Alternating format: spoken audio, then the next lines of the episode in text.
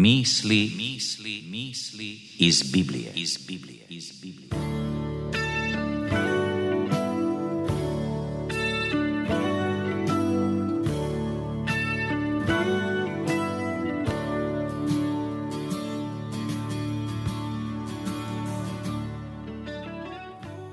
Ja se ne stidim evanđelja, to su riječi apostola Pavla. Zašto je bio potaknut da kaže takvo što? Zašto se uopće netko stidi reći da vjeruje u Boga? I kakva je korist od toga da priznamo svoju vjeru? Ovo su misli iz Biblije, a odgovore na naša pitanja saznaćete za nekoliko trenutaka.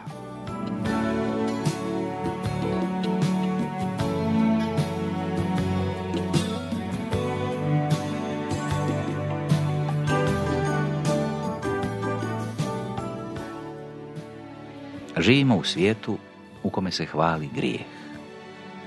Velik je u očima društva onaj koji je izgubio svako moralno mjerilo. Što se više uzdiže nemoral i bezakonje u odnosima, to više pristalica ima onaj koji to čini. Na području duhovnog, naš naraštaj visoko cijeni sumnjiva područja spiritizma i astrologije, ali kad se spomene Bog, Isus Krist, čista ljubav, pravedni Boži zakon i drugi Isusov dolazak, neizostavan je podsmijeh pa i ismijavanje. Da bi se osjećao ugodno u svojoj okolici, kršćanin se danas mora stidjeti svoje vjere. Ako i želi pričati o svetim stvarima, on mora činiti to kroz šalu, kao da u to i ne vjeruje ozbiljno. U vrijeme kada je apostol Pavao pisao poslanicu Rimljanima, iz koje smo čitali njegove riječi Ja se ne stidim evanđelja. Kršćanska se zajednica sastojala od manjih skupina raštrkanih po Grčkoj, Palestini i Italiji. Evanđelje je bilo religija robova, žena, djece, odbačenih i nekolicine viših članova društva. Kršćani su se usudili mnoštvu moćnih bogova Rima i Grčke suprotstaviti Isusa iz Nazareta, sina jednog stolara – koji je tvrdio da je Božji sin, a koji je sramno umro na rimskom križu. Poganskom vjerovanju u moć i besmrtnost ljudske duše, oni su suprotstavili nauk o ljudskoj smrtnosti, grešnosti i spasenju kroz zasluge Isusa Krista. Moćnici i aristokrati tadašnjeg svijeta sa zaprepaštenjem i bijesom gledali su na drskost te malene skupine slabih, siromašnih vjernika. Što je evanđelje bilo drugo u to vrijeme nego li bezumna zamisao? Ali apostol piše svoje braći.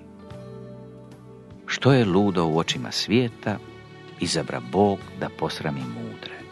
Što je slabo u očima svijeta, izabra Bog da posrami jake.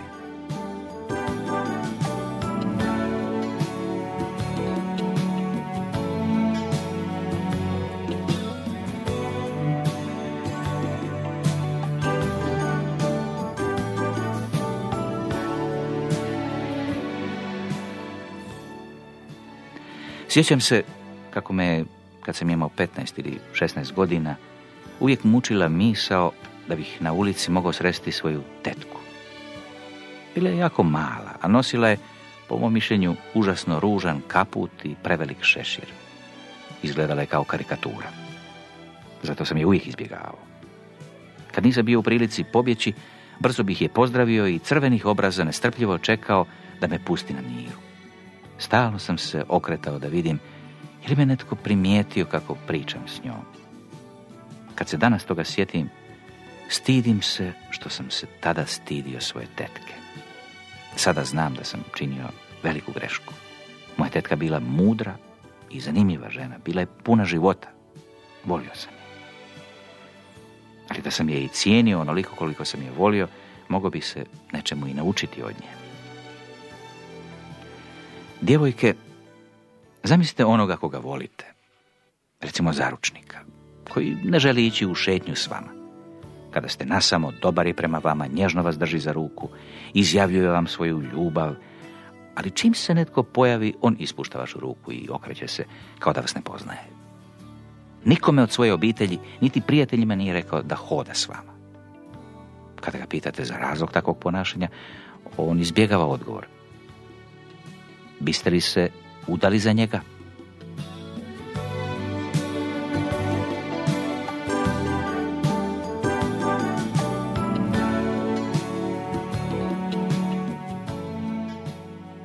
Kad god se stidimo svoje vjere, mi narušavamo svoje povjerenje u Boga. Nanosimo bol onome koji je dao svoj život za nas i preziramo njegovu vrijednost.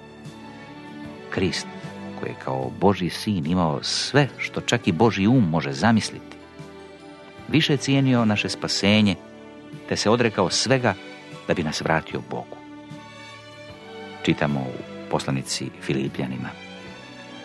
On, božanske naravi, nije se ljubomorno držao svoje jednakosti s Bogom, nego se nje lišio, uzevši narav sluge i postavši sličan ljudima. To je veličina. Ali među ljudima nije tako. Mi smo sebi veliki. Radije se stidimo Boga koji služi ljudima, samo da ne bismo u Bibliji našli nešto što traži da se odreknemo sebe i služimo drugima. Isus je znao da je takav osjećaj stida poguban za čovjeka, te zato opomenuo svoje učenike. Tko god mene prizna pred ljudima, i njega će sin čovječi priznati pred anđelima Božijim.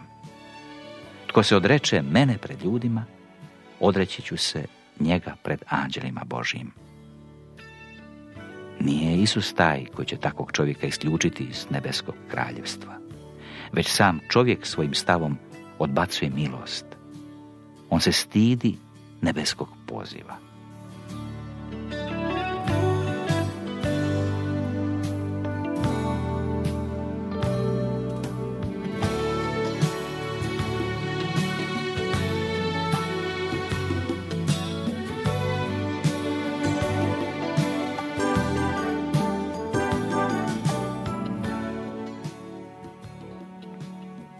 Zašto je dakle Pavao rekao ja se ne stidim evanđelja?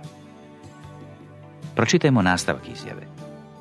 Jer je ono sila Božja za spasenje svakome tko vjeruje. Grešnom čovjeku upravo to treba. Sila koja će ga osloboditi ropstva sebičnosti, nemorala i boli. A ta sila se nalazi u evanđelju. U radosnoj vijesti da nas Bog voli i da ima mogućnost izbaviti nas. Sila se nalazi u vijesti da je pred nebeskim sudom naš zagovornik čovjek kao i mi, ali koji nije sagriješio. On se ne stidi iznijeti naš slučaj i naše molitve pred Boga. Stidimo li se mi njega?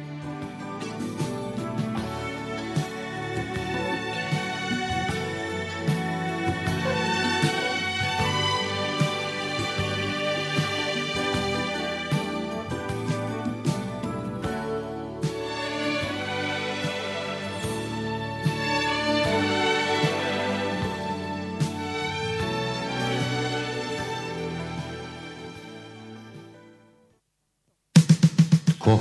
Što? Kad? Kam? Kako? Koliko? Koji? Čiji? Zašto? Odakle? Dokle? Kuda? Život postavlja pitanja. Biblija daje odgovore. Slušajte nas redovito.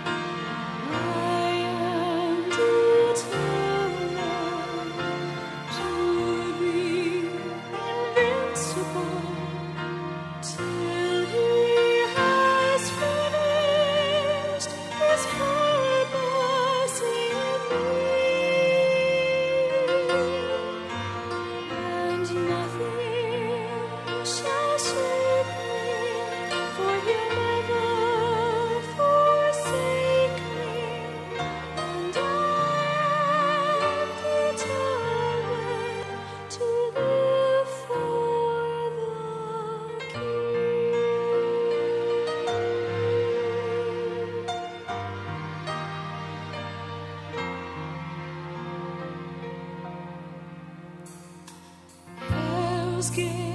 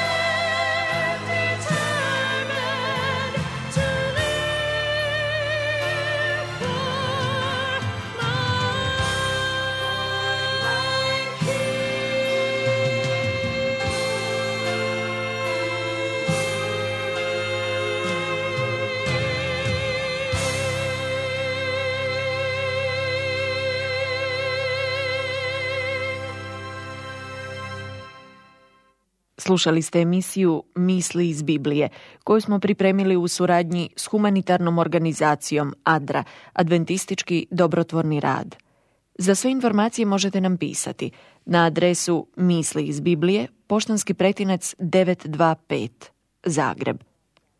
Tekst Johna Graca čitao je Dubrovko Sidor. Emisiju uredio Željko Bošnjak. Do slušanja.